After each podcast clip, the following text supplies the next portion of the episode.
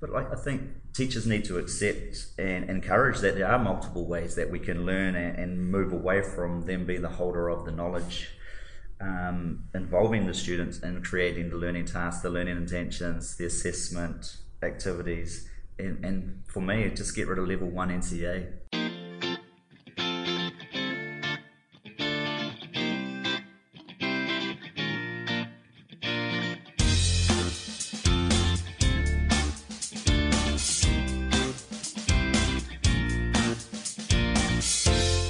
Listening to the NZPE Teacher Cast, a podcast sharing some of the inspirational stories from amazing teachers and educators within New Zealand and around the world.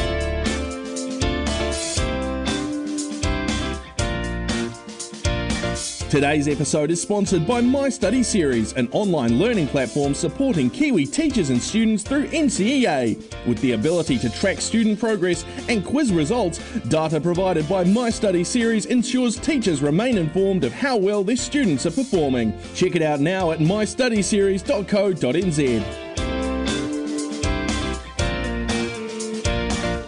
Kia ora everyone, welcome to episode 26 of the NZPE Teachercast. Um, this one is coming live from Dubai, and we're interviewing an expat, former teacher from New Zealand. He's now over in Dubai teaching, um, and so we're going to hear a little bit about his experiences, which is really cool. Um, so I'm looking forward to um, delving into what it's like moving from somewhere like New Zealand to teach in, in such a um, an environment that contrasts our country so much. So um, today we're hearing from a teacher named Greg Thurlow. So, Greg, welcome to the podcast. Thank you. Before we get started, can you tell us a little bit about your New Zealand based teaching background and experience and a few tidbits about the schools and the students you taught in New Zealand? Um, so I, got into my teaching a little bit later um, after doing some travelling away, and I did my diploma in 2009 and I got a job in Papatoetoe High School, which is in uh, Manukau in South Auckland. Um, I think uh, having that that foundation as a PRT in, in, Papatoetoe was was the best I could have hoped for with uh, some of the students that I, I got to teach. Um, I was there for six years, and it's uh, quite a multicultural school. Uh, we maybe 40% of students who would English would not be their first language. So it sort of set me up quite well for, for coming over here. Also gave me, um, with that multicultural side, to experience things like Ramadan, uh, Diwali festivals, Polyfest. So it gave me an insight to, to some of the, the vast cultures that we do now have in New Zealand. I was also lucky at Papatoetoe High School to to work with some really uh, dedicated gazettas in uh, in those first few years, which uh, are still pretty close professional friends with me. So I'm, I'm really thankful for that. Um, I taught a range of classes from year 9 to 13. Um, I enjoyed the, the senior classes more so and, and that sort of social cultural discussion and debates that we that we'd have with those uh, students. I love that. I love the being able to. that's why I don't know how primary school teachers do it, and I'm sure you're going to tell us about this. But being able to have a, a real conversation with a student, it just it makes your life your teaching job so much easier as opposed to you know you're working with a fresh year nine student come in you try to have a bit of banter and you just get nothing back what decile was Papatoetoe? Uh, decile 3 mm-hmm. so um, we I believe we punched above our weight with decile rating I guess um, we had a bit of a long tail we had some quite academic students but we also had some students that were not quite as academic focused mm. so. Mm. And you, that was the only school you taught at before? Yeah, so so six years. Um, the last year and a half, we were starting to look international, so I didn't want to to change roles in that time. Yeah. So the second chapter of your career now has you teaching internationally in the United Arab of Emirates. How how did this come about? And then can you describe the school you're at and the types of students you teach? Um, so I, I'm lucky to have a teaching wife who's definitely helped create me into the teacher I am today. And um, we both lived abroad in our previous lives, and it was something that we had talked about maybe doing again. So um, I have a brother in Hong Kong, and he sort of set up a friend a conversation at Mount Maunganui Beach from a, a colleague of his in Hong Kong. Spoke a little bit about yeah, advantages of teaching abroad. Um, after this, my wife then touched base with one of her best friends that are teaching in Saudi, and then um, from here we got engaged. oh, you'd have to, right? Yeah. yeah. Um, and we attended a seminar, a recruitment seminar about it, and then and then we joined the agency. So this all happened sort of January to August, and in the following January we attended a job fair in Melbourne, where we got offered four four jobs, and we thought for the best one was to come to the UAE and bring our family and start our international career. So yeah, three weeks after that, we got married, and then six months later, we uh, jumped on a plane, and, and this is where we are now in, in the UAE. So, so what about your school? What's your school like and, and your students? So, um, I've gone from a secondary sort of training and teaching experiences to to a primary role. We have uh, 1,200 kids at our school, in just the primary school, and we follow the IB curriculum with the PYP sort of framework.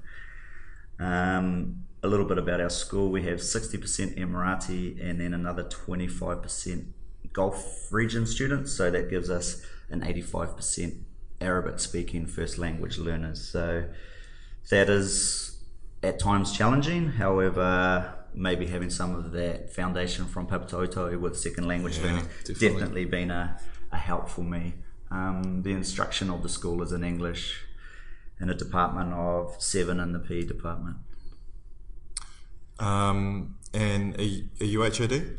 Yes. Yeah, that yes. must have been really hard coming into it. You, you hadn't experienced IB before that? No. So not only, I guess, was it a new curriculum and a, all the other elements of changing countries and learning new culture, I was, um, yeah, the person in charge. so yeah, it was it was a good first year for me, and yeah, I've learnt a lot. How, how did you manage this climate? Like, so coming from Wellington, where it is much cooler, and windier, um, I, I, just couldn't imagine. You, know, you, walk outside and you just get hit with it. Like I walked, um, I was taking some video earlier, and I walked across the 400 meter track outside, and by the time I got back, I was absolutely drenched. So, how have you and your family managed with the weather? By the way, how do you manage? How do you cope? So, we, we arrived in August, which was leaving a New Zealand winter to arriving to 44 degrees. um, I'll, I will not forget walking out of Dubai airport to our, our waiting minivan, and we just were ready to turn around and walk back into the airport. Our, our little three year old at the time was really losing it, as you can imagine, after a yeah. long haul flight. Um, it hits you, just, it hits, just you. It hits you. Like the way that I describe it is that when you open the oven door and that heat wave comes out, that's what it is, but it doesn't go away. Mm. It, it's, it's, consistent. Um, so basically, four months of the year, you don't really go outside. Uh, I guess you could compare that at times to some of the weather back home where at least you can dress for it and you can go outside. You might get wet, but here you just can't sustain to be in that heat to function, you know? Um, the at school, it's rained a few times, believe it or not, and, the local kids, it's just insane. It would be like if it snowed in Whangarei or something like mm. that. So it's really interesting experience, and it's happened once or twice, and it's, it's amazing to watch. They all start singing and dancing, and uh, it's sort of really cool. I was I was packing to come, and I said to my wife, I said, yeah, "Do I need to take a like a jacket, sun jacket?" And she just looked at me and said, "You idiot! We're going to the desert. You do not need a jacket." Yeah. I think it, has been more difficult for our children to adjust. Um, like it's just the Kiwi kids; they like the outside environment, and you just can't do that. So our, our winters go down to maybe about 18 degrees, um, which for my for nice. my sons, they actually wear a hoodie at that time. So it's cold. You, it's weird. You kind of adjust a little bit in the summer. If we go to some of the hotels, they refrigerate the pools. So it might be 42 degrees outside, but the water temperature is 28. And then, believe it or not, when it gets down to 25 degrees, they heat the pools to about 30 in what they call winter. It's it's, it's so hard to explain, but um, it is how it is. And believe it or not, we're around some mountains, and in February this year, it, it, they got a bit of snow. So. So not only not only have you changed countries, you've you've alluded to having changed the level of students that you're teaching at. So with this in mind, what have been the biggest adjustments that you've had to make from shifting from New Zealand to the UAE? Yeah, I, it's been so many changes, and I try not to think about those changes before leaving because it potentially could have put me in a in a, a negative maybe mindset. So in saying that, I definitely underestimated the amount of changes. Like for me, changing secondary to primary, a new curriculum, um, what comes with living in a new society and a culture was massive. Uh, it was sort of like two steps forward and four steps backwards a lot of the time. Uh, our school was going through a lot of change with management also, so that that impacted a little bit of that. Um, I guess one of the main things that I've found difficult is what we would consider common sense in New Zealand uh, at school or just in society. A lot of the times that is that is not exist non-existent here. So, can you give me an example? So, for example, uh, to go into the bank, you don't just queue up to go and see the teller. You've got to get a little ticket. You've got to wait in line. Um, your number might not get called in that particular order. It's just it's not a five minute job going into the bank it, it's, it's a 40 minute job. Wow. Um, I, I, went back to get a new bank card when I went back home to New Zealand. It took like two minutes in the in our summer break, and it was just yeah. So, in saying that, we've chosen to live in this country. So, although we may not always agree with some of the things, we accept it. We don't have road signs here. I haven't noticed that. Uh, I, I noticed my crazy taxi driver, who was he was driving. He was driving 120 the whole way, and his his sorry to jump off off topic here, but his, his whatever it was, and the center console kept beeping, and then he would a fine would come up saying that he was fined for breaking the speed limit, and I, I really didn't know what was going on, but he was a madman driving. Sorry to interrupt. Yeah, no, the the driving is also another interesting concept. Clearly, we drive on the different side as back in NZ, but it's pretty mental the driving. But again, it works a little bit. Um, I guess one of the positive changes that we've that we've really noticed is that we get to go to school together as a family. Um, in New Zealand, I was leaving before the kids were awake, so getting to go to school, seeing the kids at an event. If I need to pop out, I can watch them in their classroom, which is a really awesome thing and mm. something that's a massive positive change. Some of the kids for friendships for our own children has been difficult because they're not just with New Zealand kids anymore. They're so like to organise some of the play dates that would be simple in New Zealand. Sometimes they could be Muslim children, they could be Hindu. It's not just as easy to meet on a Friday afternoon or a weekend day as it is back home. So for our own children, that's been a little bit difficult at times. And what about your adjustment from going, I guess, from secondary to primary as a teacher? What what's been the biggest adjustment in that sense as well? Just the children wanting to tell you stuff. um, and like, what sort of things do they tell you? Oh, just that their brother's got a cat at home, and um, but like simple instruction that we take for granted, like back home, can you guys go and get, can you go get me those cones? Whereas you do that here, six kids will run off, and it's a big fight or you're giving out equipment and I want the blue ball, no, I want the red ball, and this is an argument, and it's like it's a ball, but I have to then backtrack that they're five years old, they don't understand that. Yeah. Yeah. So that's been a, a huge, huge adjustment, but at the same time, it's actually really funny. Yeah. And it makes you reflect a lot more and then actually have to change your instruction. Yeah. Am I talking too much? Moving back into that practice of demonstration and, and giving those. I, I find myself because I've got a two-year-old and a four-year-old, and a similar thing. You you give a simple instruction, and it ends up in those two rolling around the ground fighting each other and you you know you want to have high expectations of your kids but then you also need to reflect on uh, your approach to parenting and trying to describe or give instructions in, in a different way so that's uh, that's really interesting I've just on that, in New Zealand, so we've got this perception that primary schools are quite innovative, and then they arrive at secondary, and we tend to stifle all of that creativity and innovation with all the assessment that we're burning down with and stuff like that. Um, how innovative do you find the school you're teaching in, and do you think students here would follow that same trend we see in New Zealand? It's a long question, sorry. I, I found this question really interesting, and, and when you said like in secondary we may have to stop that, and um, it was actually made me think. I was like, do we have to stop that innovation and creativity, or are we choosing to? Because we're not looking at different ways we can assess or different learning opportunities for our for our students. So I kind of think that, and some schools in New Zealand at senior school are doing some really cool, innovative, and creative stuff, and so I think it still can be done. oh yeah, I, yeah, I hear you. Don't get me wrong. I, I um, in terms of, yeah, it's definitely a choice. But I, I think, I think, and you might be right.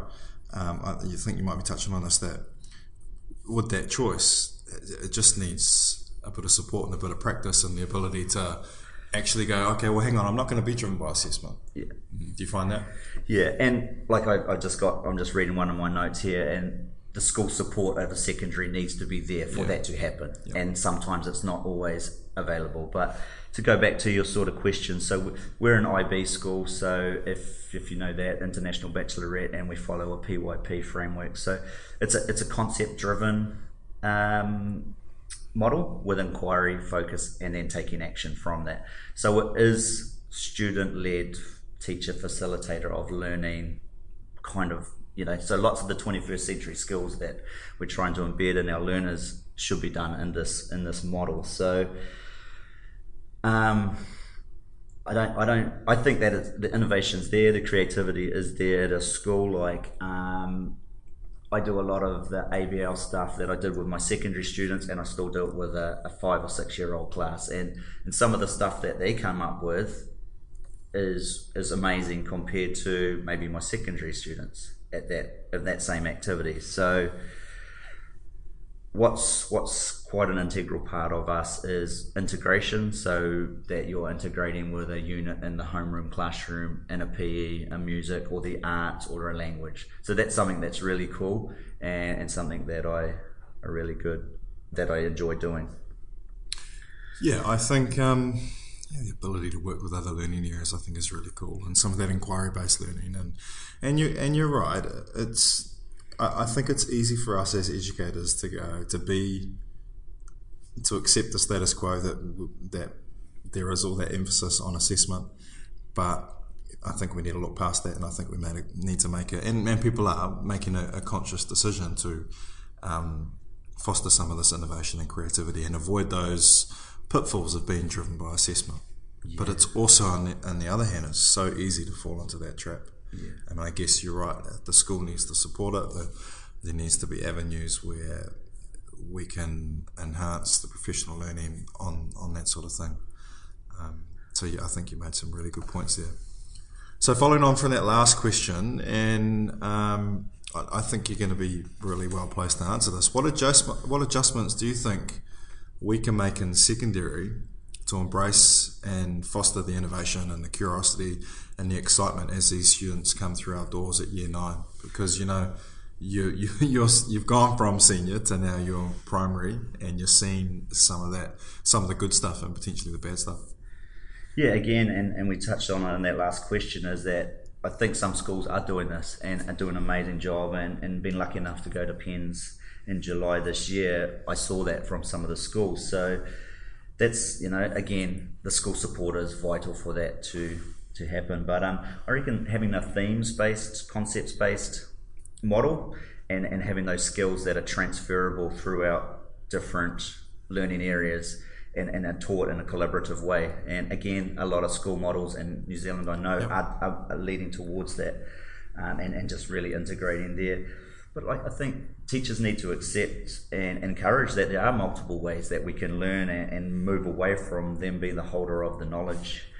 Um, involving the students in creating the learning tasks, the learning intentions, the assessment activities, and, and for me, just get rid of level one NCEA. I don't think it needs to be done.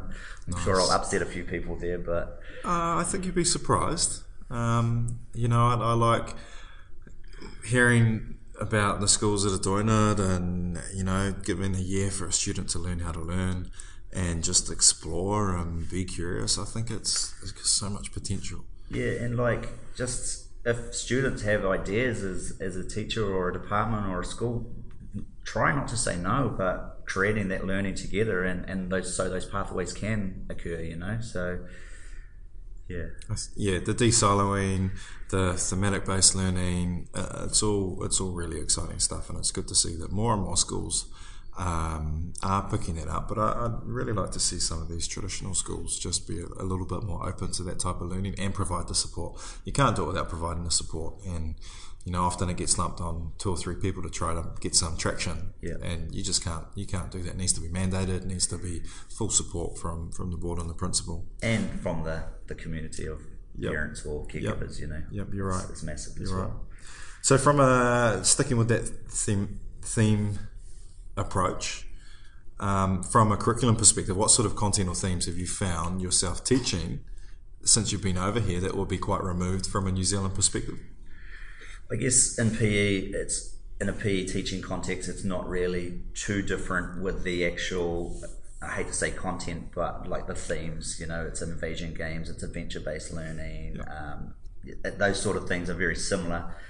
Um, what we need to consider over here is a lot is some of the cultural considerations. So, um, around Christmas and Easter, they're not celebrated here. So, being mindful of that. Um, some of the gender split with some of the activities in PE, like swimming, they have to be single sex class. Uh, girls are not allowed to dance in front of boys. So if you were doing a movement composition unit, you need to be wary of that sort of stuff. So are you allowed to teach swimming? Are you allowed to teach females how to swim?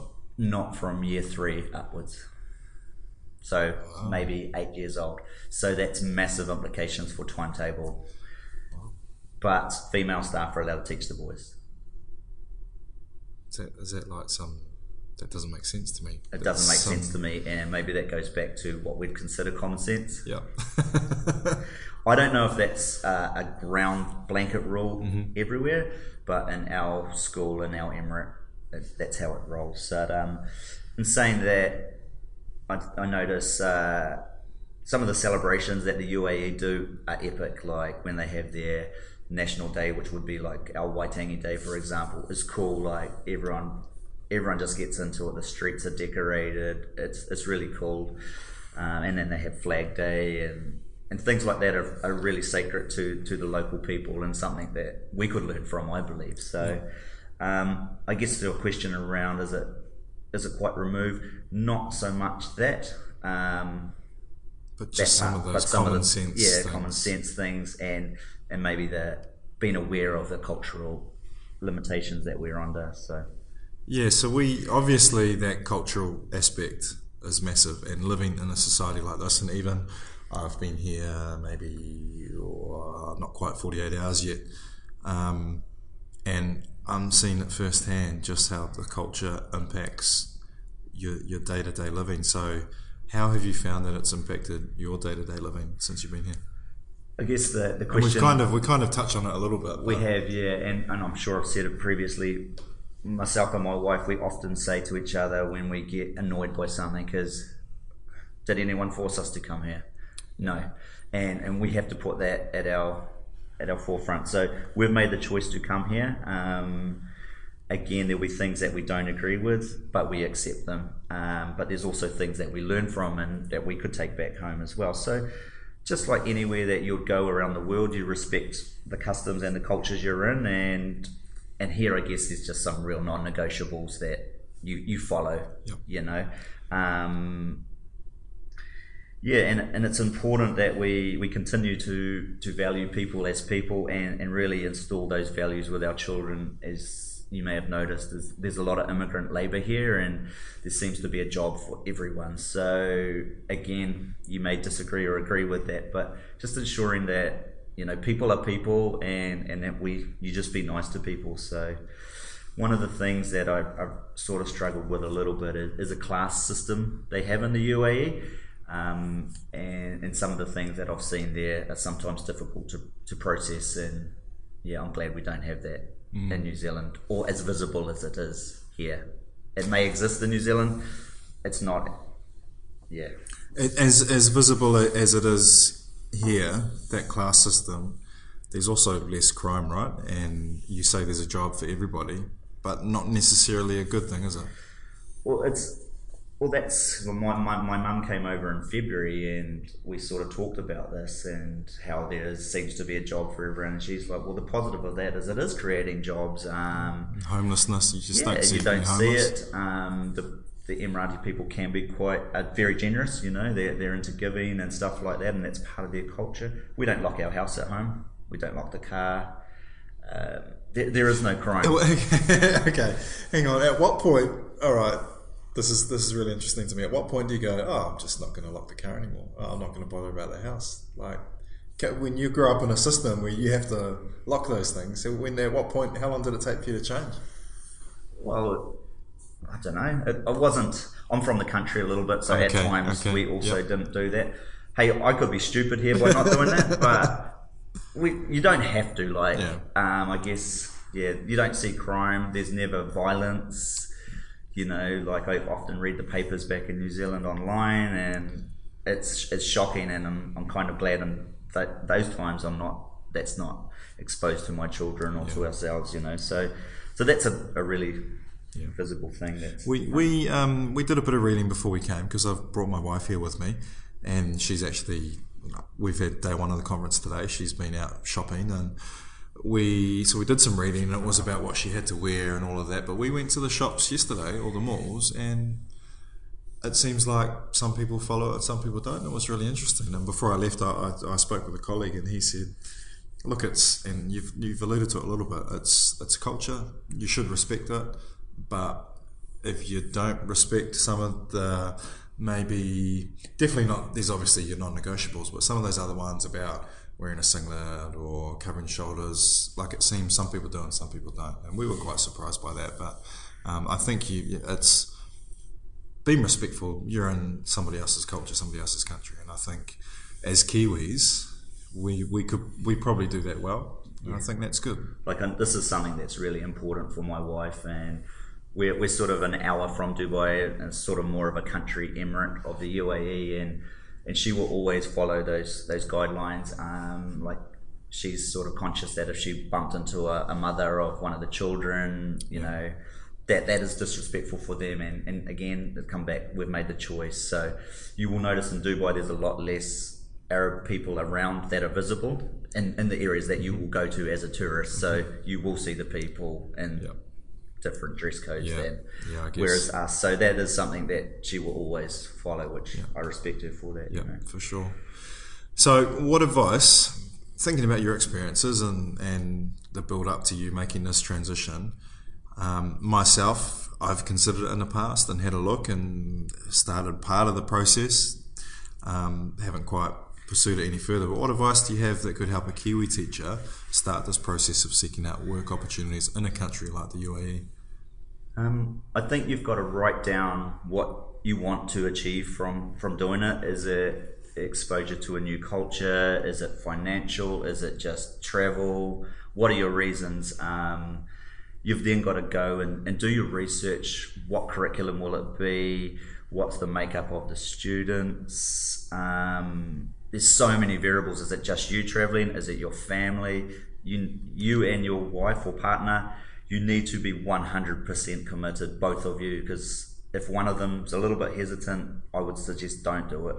Um, if you've got children, again, your your things that you're looking for again are different. Um, just do your research. Talk to as many people as you know that have done it previously, and um, yeah. The, and then the main thing is when you get there, you just need to be so open minded and, and flexible. Like you, you have bad days at home. Uh, when you have bad days here, they're bad days because you often don't have that family support or your mates. However, in saying that, when you get here, your new mates become your family, and a lot of the time, the housing you put up with, you're in each other's pockets, and again, can be a good thing. Or, and you know, we've only been away sort of 15 months, but we've made lifelong mates already through that. So, accepting the things are going to be different um, with every aspect. And again, some of them will be good, different. Some of them will be, but just yeah, and, and just investigate recruitment agencies. That's what we did. We went through there and, and just make that list. Um, that would be my advice, and I'm happy to answer any questions if people are interested. But yeah, I'll put your details in the show notes because I'm sure there will be people. And um, definitely speaking with some of the delegates here, it's it's a it's a really um, it's a worthwhile opportunity to pursue. I think um, just for some of that experience and some of those, you know, there's that financials and stuff like that, but there's the culture and all, experience all of that. It's it's really cool. So um, yeah, get in touch with Greg if you do have any questions or you want to investigate that a little bit further. But final final question, which is going to be a double barrel one. What do you miss most about Aotearoa, and do you think you'll be back? Um, like my, myself and my wife, we often we sit down and we, we, we discuss are we doing the right thing by our children being over here, and, and it's a question that maybe once a month we'll talk about, and I guess sometimes it comes up a lot more when we're having a bad time as opposed to when we're having the good times. And and we've made it an effort and it was one of our vows that we need to celebrate the good things in our life and try and put the things that we can't control to the back you know? So like uh, are our children missing out on things of course they're missing out on things but now what they're exposed to what they can see like is, amazing, and they wouldn't get those at home. So it's trying to find a balance about that. Um, we, we miss our we miss our family and friends and, and especially the grandparents for the kids. You know that's that's one of the massive things. But we've been fortunate that both of them have come over, and, and we're really we're really grateful for that. But uh, just some of the simplicity of New Zealand people and things that are just easy, like it comes back to that common sense. It's, we really miss that. But in saying that, yeah, there's lots of cool things about living here. Um, I guess the main things that I miss is Baker's Delight bread, awesome coffee from baristas that want to make that coffee. Yeah. Um, reasonably priced Pinot Noir red wine. It's so expensive here to get a good, nice bottle of that, and, and I miss going to Pak'nSave. It was like easy and my favorite place. But in saying that, man, there's there's so many uh, so many good things about here. And the last part of your question, so we we, we our contracts to June next year, so we will we will honour that, and then um, we're going to keep our options open, yep. hoping to continue teaching internationally. Yep. If that's in the UAE or somewhere else in the world, we'll do that. Um, but if not, and we can't find a, a, school or a country or a fit that's right for us, we, we will we will go back home. Nice, nice. Hey Greg, just want to um, thank you for taking the time to have a chat. It was, I mean, it's. I think this is the first international um, interview I've given, so it's really cool. It's cool to come over here and meet up with you. I know we met at Pens earlier. Um, it sounds like you're doing some amazing things and experiencing a lot. sounds like you've got um, a fantastic and supportive wife. Um, I've always wondered what it would be like to have. Not, I do have a supportive wife, but a wife that's a teacher. I think yeah. that'd be so cool. You know, you, yeah. um, you get holidays together. Although I'm sure at some point you wish that you didn't have holidays together. um, no, it sounds like you've you've got a really strong family unit, which I think is really important if you were going to do a move like this. So, um, yeah, we really do appreciate you taking the time, and I hope the remainder of your contract goes well and yeah, I'll, actually, one thing I'll add, surprisingly, I had quite a few people request this interview, believe it or not. So, a few people saying, when are you going to interview Greg? So, um, hopefully, um, some of those listeners hear this. But um, well done, you did, you did good. And um, yeah, it was awesome catching up with you. Thanks for uh, giving me the opportunity, Carl. It was awesome to have a chat, mate, and to hear a familiar Kiwi voice was, was pretty awesome, and, and just the easy nature of it. And yeah, thank you and hello to lots of uh, the people in NZ that hopefully will listen to this. Uh, they know who they are, and yeah, we'll catch up next time we're back in New Zealand. Cheers, man. Thanks.